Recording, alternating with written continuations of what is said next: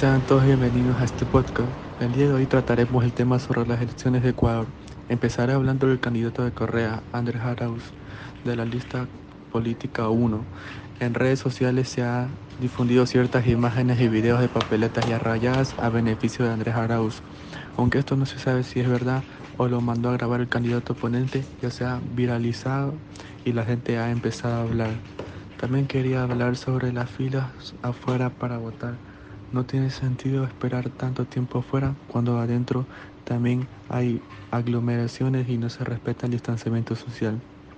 Una vez ya adentro y haciendo cola, la gente no respeta y hay otra gente que no está bien informada, no sabe ni cómo votar porque ya no se puede votar como antes. Y otra gente no sabe su lugar de votación, por lo que ahora se tenía que verificar en internet y otra gente no tiene internet. Hay otra gente que como se ha impreso papeletas con un pequeño margen de error, están dando esas que no valen para anular tu voto. Bueno, eso circuló en el video, pero no se sabe si es verdad. Bueno, el trámite es largo y hace mucho sol y terminas estresado. Las noticias han dicho que no es obligatorio votar, pero ya lo hemos hecho y el día de hoy resulta que Andrés Arauz tiene el primer lugar seguido de Yacu Pérez, tercero de Guillermo Lazo y cuarto Javier Herbas. En mi opinión, Javier Herbas no debió participar porque le quita votos a Lazo, pero en mi opinión depende de otro. También se puede recalcar que algunos videos que pueden ser reales o no, pero existen es que algunas papeletas venían con la raya de Arauz y que las hacían válidas.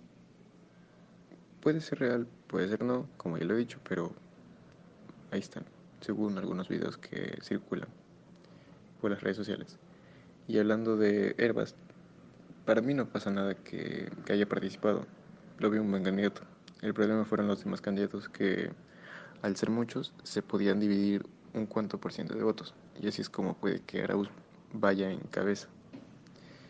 Y hablando de los otros candidatos como Lazo, algunas personas no votaron por él porque casi siempre se recalca el feriado bancario. Y bueno, así es el pensamiento de cada persona.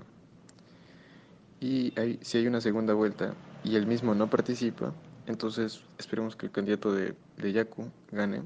No es mi opción favorita de candidato, pero eh, me sentiría un poco más cómodo que, con que Arauz llegue a la presidencia.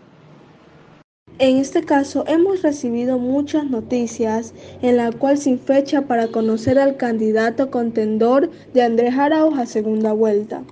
Conocer al candidato contendor de representante del Centro Democrático Andrés Arauz para la segunda vuelta electoral en Ecuador tomará varios días. Sin precisar fechas, el vocal del Consejo Nacional Electoral, José Cabrera, expresó que este lunes esperarán a tener resultados oficiales y los partidos presentan los recursos si necesitan apelación, por la cual dijeron que para proclamar al segundo binomio se puede ir al voltaje que será el 11 de abril. Estos resultados se basan en el procesamiento de 39.007 actas de escrutinio, que corresponden al 97.55%.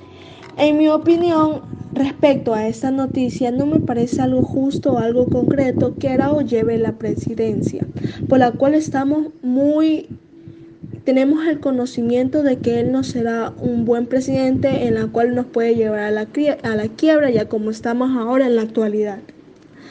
Yo prefiero a Yaku ya que tiene unos buenos beneficios, unas buenas ideas y se lo ve un hombre honesto, capacitado y sobre todo eh, con buenas intenciones. Esa es mi opinión sobre esta votación del 2021 en Ecuador.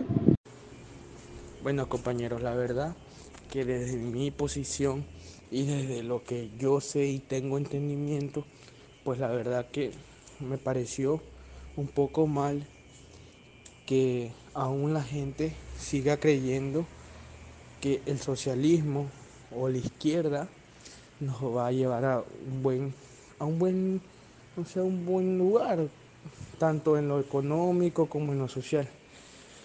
Pues la verdad que Lo hablo por el candidato Arauz, ya que el candidato Arauz, a mi parecer, no es un buen, un buen político, porque es, es prácticamente un dictador, como él lo dijo en una, una rueda de prensa que lo entrevistaba en, en contacto, en, donde él decía que